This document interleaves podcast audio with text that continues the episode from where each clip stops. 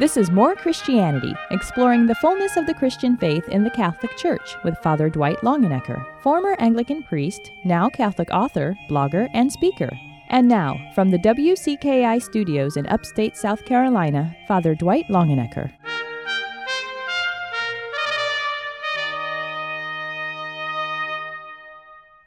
Welcome to More Christianity. I'm Father Dwight Longenecker, and in this segment of our program, we're focusing on the pro life cause. Later in the program, I'll be talking to Valerie Boronkin, who is the Respect Life Coordinator for upstate South Carolina. But before we do that, I'd like to share with you why we as Catholics are so active in the pro life cause. It all comes down to this. As a pastor, earlier this week, I was called by a family to celebrate a young mother had just given birth to her first son. There were tears of joy all around as I went to the hospital to visit and hold this tiny little newborn. But there was sadness as well because on the very same day, the news was given by the hospice to the father of the newborn that his own father was about to pass away. There was nothing more they could do for him. So, within a matter of hours, this young father said hello to his son and said goodbye to his father. As their pastor, I was there for the joy and for the sadness. I was there at the beginning of life, I was there at the end of life. That's what it means to be pro life. It means to recognize that within every human being there's the spark of divine life, and it must never be trampled on. It must never be taken for granted.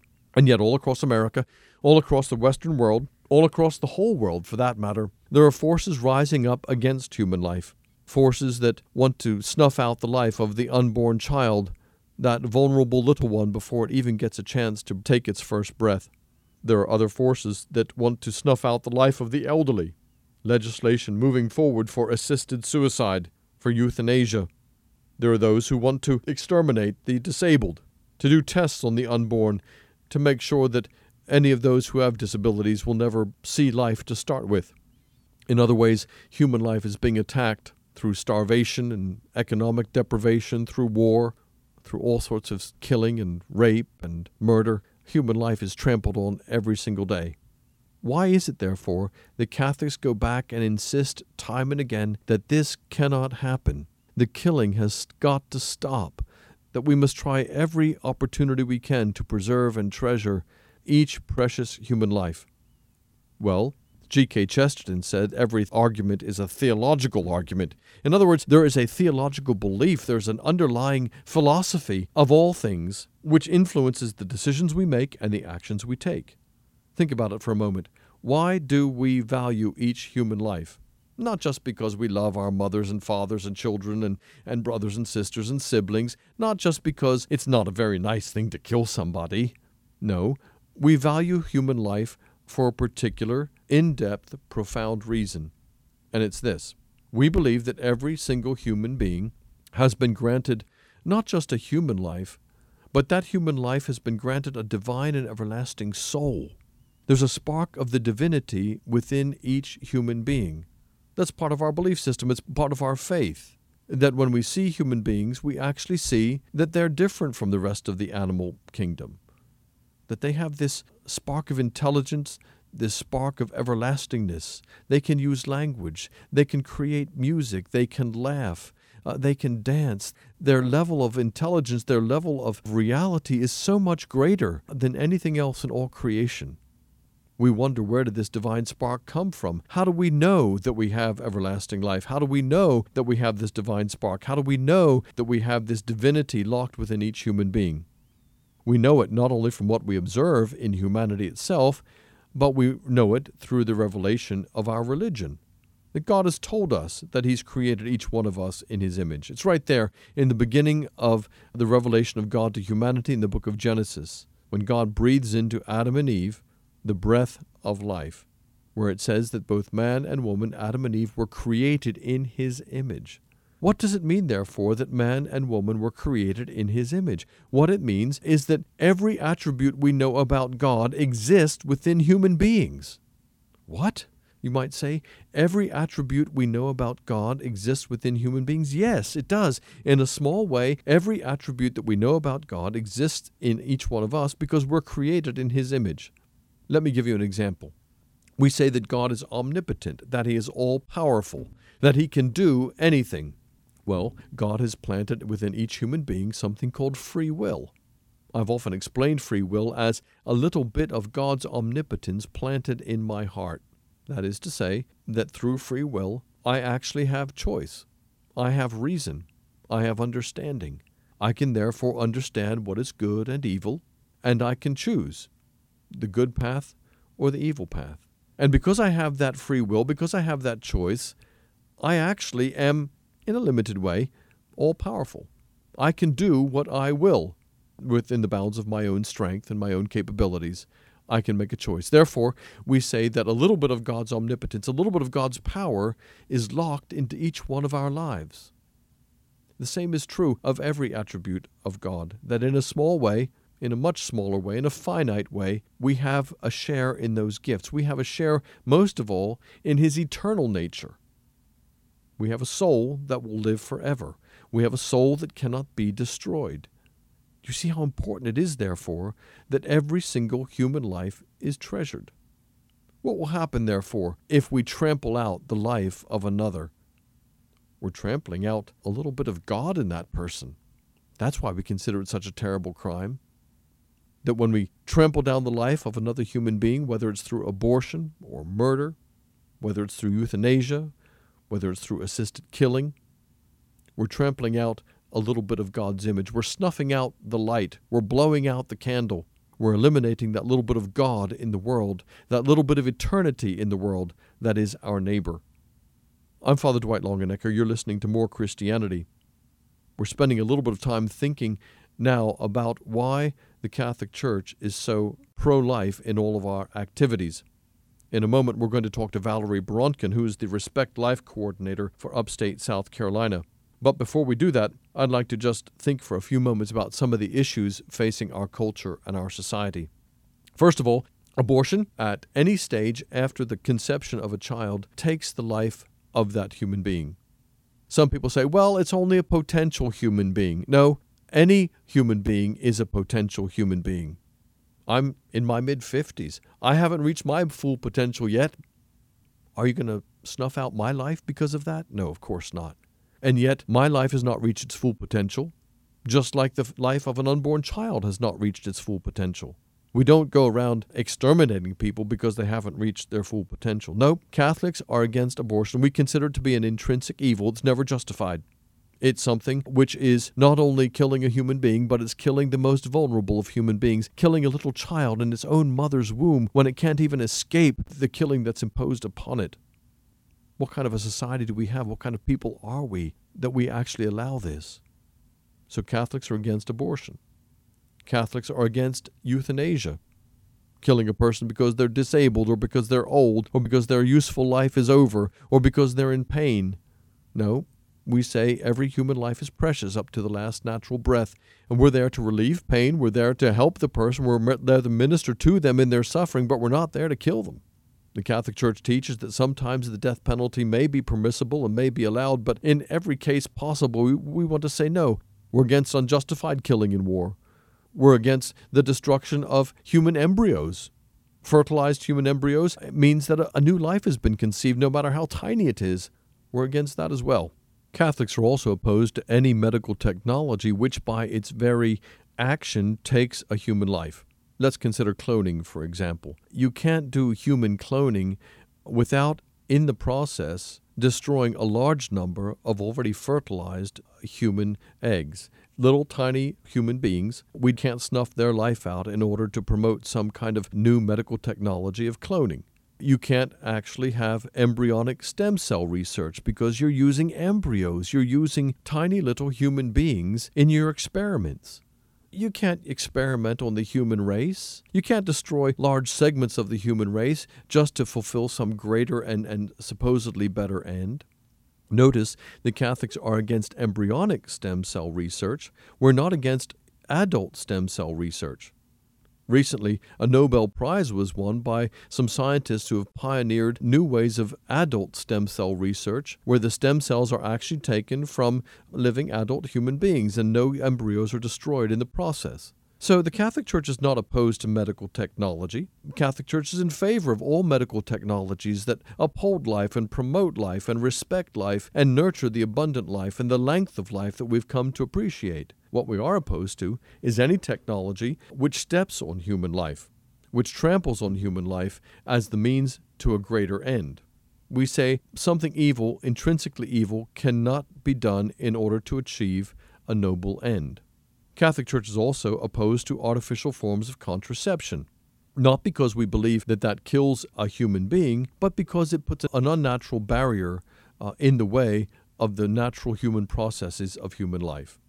A marriage is formulated so that a man and woman come together and a new life is the result. Whenever an artificial barrier is put in the way of that, it blocks human life. It blocks the production of human life and it blocks the love from which human life comes. We're against any form of killing of human life. However, that makes us sound sometimes like we're just angry protesters, always out there protesting against abortion and protesting against this, protesting against that. It makes it sound like we're waging a war on women because we're depriving them of their choice of having an abortion. We're not waging a war on women. We're in favor of every single human life, men and women alike, children and old people alike. That's why, as part of our pro life cause, we're not only against abortion, we're also in favor of ministering to women in crisis pregnancies. We're in favor of helping them to understand that adoption is a life giving option. We're there to minister to them with our finances, with our time, with our counseling, with our energy. We're there to help them to choose life and help them to choose the most positive way for themselves and for their children. That's why we're there involved in healthcare. One of the largest healthcare systems in the country are hospitals run by Catholics. We're there to help with pain management, with end of life issues, with beginning of life issues, in every way, encouraging our medical community, encouraging our whole society to choose life, to choose life positively and joyfully, and to do the hard work and to make the effort so that all of us can live the abundant life that Jesus Christ has called us to. Catholics are involved in the pro life cause, and I'd like to refer you, therefore, to some of the resources online where you can learn more about our work, more about the philosophy and the theology behind our pro life beliefs. The best place to go and the first place to stop that is the U.S. Conference of Catholic Bishops, USCCB as we call it, and the U.S. Conference of Catholic Bishops.org is their website. You go on there and look under the tab for human life and dignity. You'll find there a, wealth of articles, a wealth of resources to be able to learn more about our beliefs, more about our action uh, in this important area of our culture and our society. There are some other organizations you might be interested in. March for Life is the great life rally in Washington, D.C. every January, and the website for that is marchforlife.org. That's marchforlife.org. You can go there and learn about this year's march and where we'll be getting together and how to get there and what the dates are. Also, 40 Days for Life, that's 40, 40daysforlife.com, is a website where you can learn about the 40 Days for Life campaign and where the locations are in your community, who the organizers are, and how you can be involved. That's 40 Days for Life 40daysforlife.com. Also, in ministering to men and women who've been wounded by abortion, there's a wonderful Catholic ministry called Rachel's Vineyard. Rachel's Vineyard is a ministry that sponsors retreats for men and women who've been wounded by abortion in their lives. They go away for a few days, they receive counseling, support, and care. You can learn more about Rachel's Vineyard through rachelsvineyard.org, rachelsvineyard.org. I'm Father Dwight Longenecker. You're listening to More Christianity. In today's program, we've been thinking and reflecting on the Catholic Church's commitment to the dignity of human life. In a moment, we'll be talking to Valerie Baronkin, Respect Life Coordinator for Upstate South Carolina.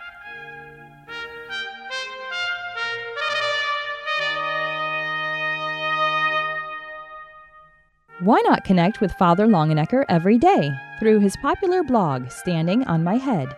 Why the weird title? Because G.K. Chesterton said, a scene is most often more clearly seen when it is seen upside down. In Standing on My Head, Father Longenecker writes on current issues, blogs about the faith, and entertains with his wacky alter egos, inspiring us to stand firm in our Catholic faith, a faith which stands the world on its head.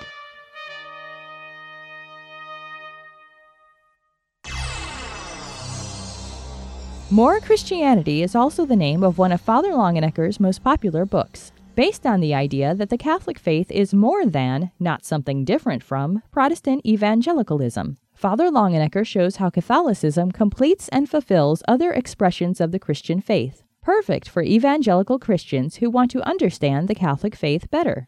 More Christianity is available through Father Longenecker's website, dwightlongenecker.com. Do you want simple advice on the practice of your Catholic faith? Why not subscribe to Father Longenecker's free weekly newsletter, Faith Works, with articles on prayer, forgiveness, relationships, and spirituality. Faith Works comes directly to your email inbox. You can subscribe by visiting Father Longenecker's popular blog, Standing on My Head. Just Google search Father Longenecker to visit the blog and look for the sign up form.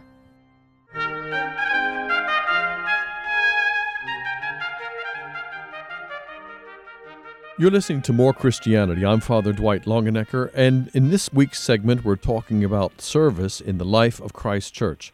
Serving Him in community, serving Him in the church, serving Him in the family, serving Him amongst others. And today, my guest is Valerie Bronkin. Valerie is the Respect Life Coordinator for the upstate South Carolina, representing Catholics all across the upstate and working tirelessly for the pro life cause. Welcome to the show, Valerie. Hello, Father.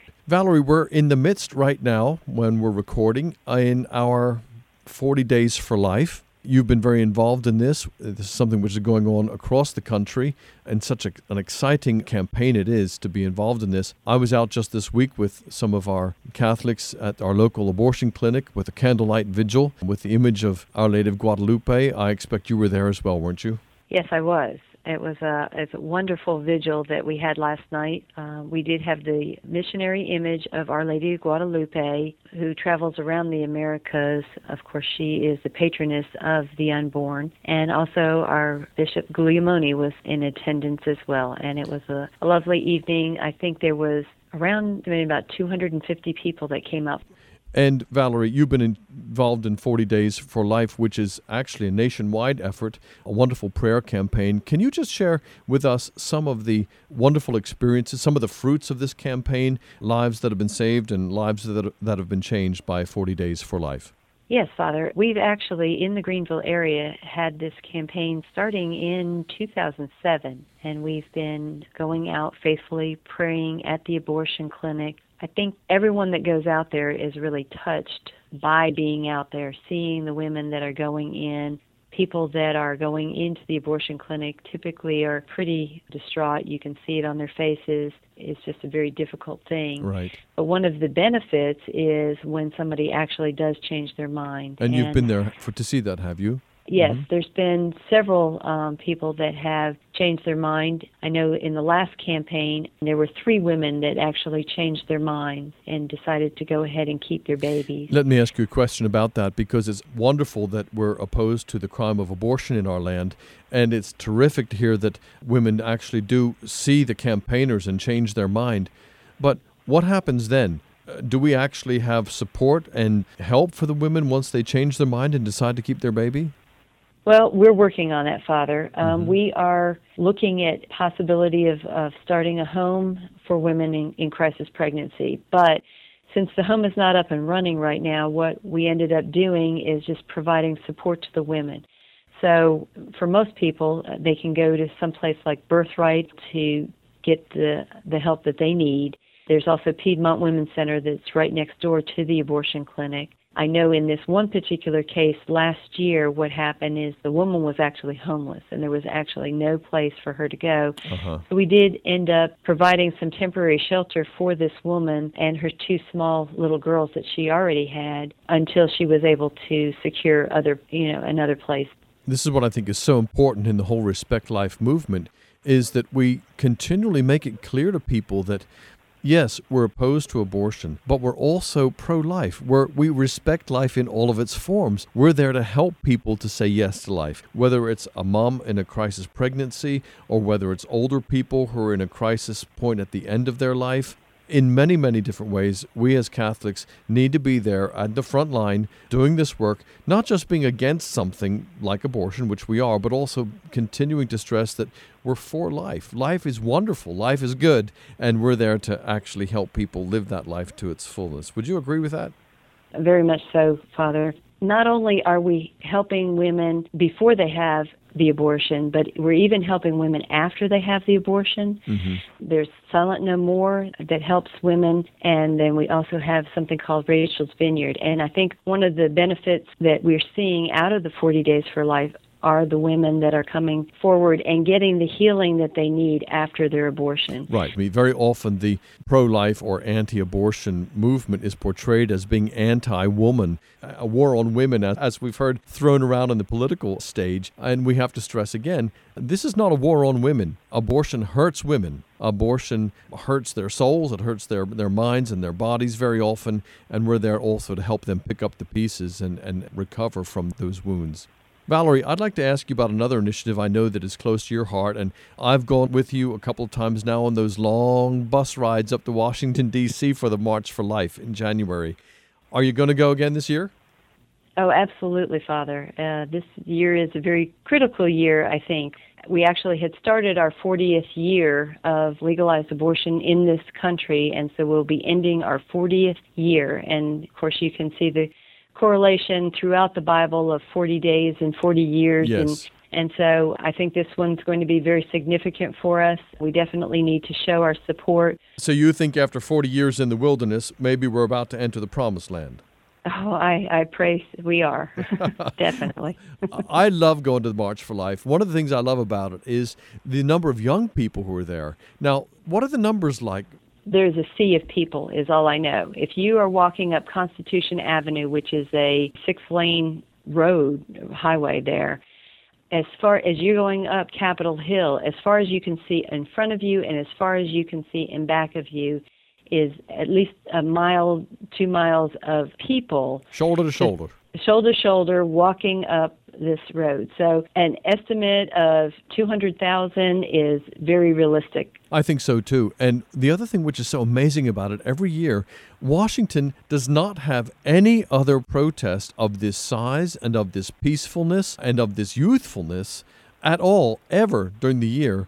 And yet each year, more and more people turn up, more and more young people turn up. It's a tide of humanity there, sticking up for life, joyfully proclaiming that we're pro life and we're here to stay. We're not going to go away. And I'm always amazed how the, the secular press do their very best to ignore this movement. And yet there we are, and we're continuing to go. We're continuing to take our children and our grandchildren. Can you give us some information about the March for Life and how people in South Carolina, but also around the country, might be able to join in? Yes.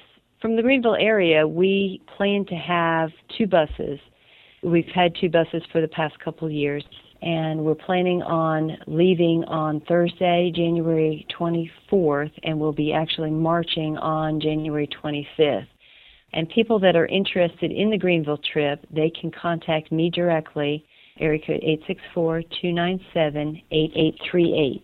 That's 864-297-8838. And for people that want to go around the state, Kathy Schmugge is coordinating some of the other buses around the state. And let me go ahead and give you her phone number for the Family Life Office, which is area code 803 547 5063. Thank you, Valerie. I'm talking to Valerie Bronkin, who's the Respect Life coordinator for upstate South Carolina the Diocese of Charleston. Valerie is organizing buses to the March for Life. Her number is 864 297 8838. And Kathy Schmugge uh, for other parts of the Diocese of South Carolina, 803 547 5063.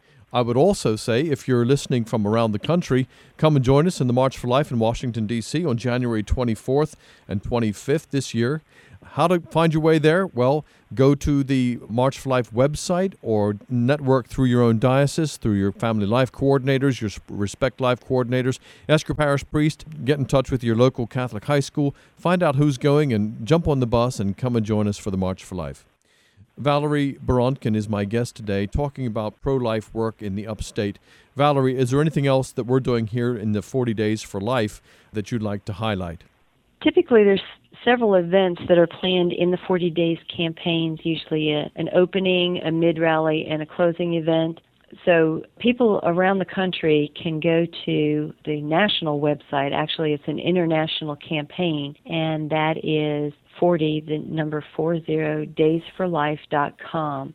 And that's 40 D A Y S F O R L I F E dot com and they can then from there see all of the locations. There's 316 cities and the website and, also lists the uh, local coordinators and organizers. Is that correct? Yes, they can. They can follow the link to the mm-hmm. local one. It's also um, interesting to note that this campaign happens both in the spring and in the fall. We're in the fall campaign right now, but next spring we'll have an additional campaign. I would also encourage people to go out to the website and find out how they can go out there and pray that is the biggest thing that we do in 40 Days for Life is our prayer campaign, which is a, a visible witness at the abortion clinics to um, show our support for life. Thank you for being our guest today. We've been talking to Valerie Bronkin, the Upstate Respect Life Coordinator for here in South Carolina.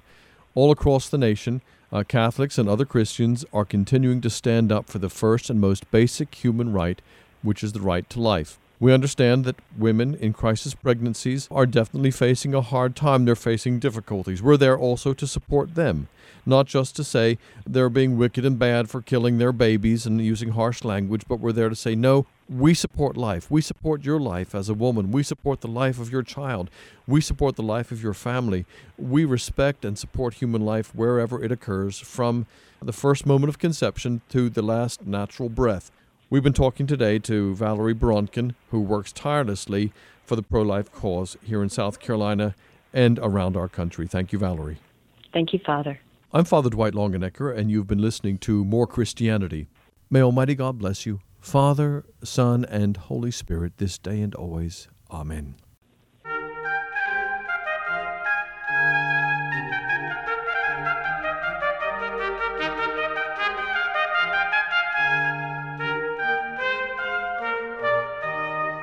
Christianity explores the fullness of the Christian faith in the Catholic Church and comes to you from the WCKI studios in upstate South Carolina. Tune in every week for Father Dwight Longenecker's perspectives on Catholic culture, social issues, saints, converts, and the supernatural aspects of the Catholic faith. For more about Father Longenecker's work, his website is dwightlongenecker.com.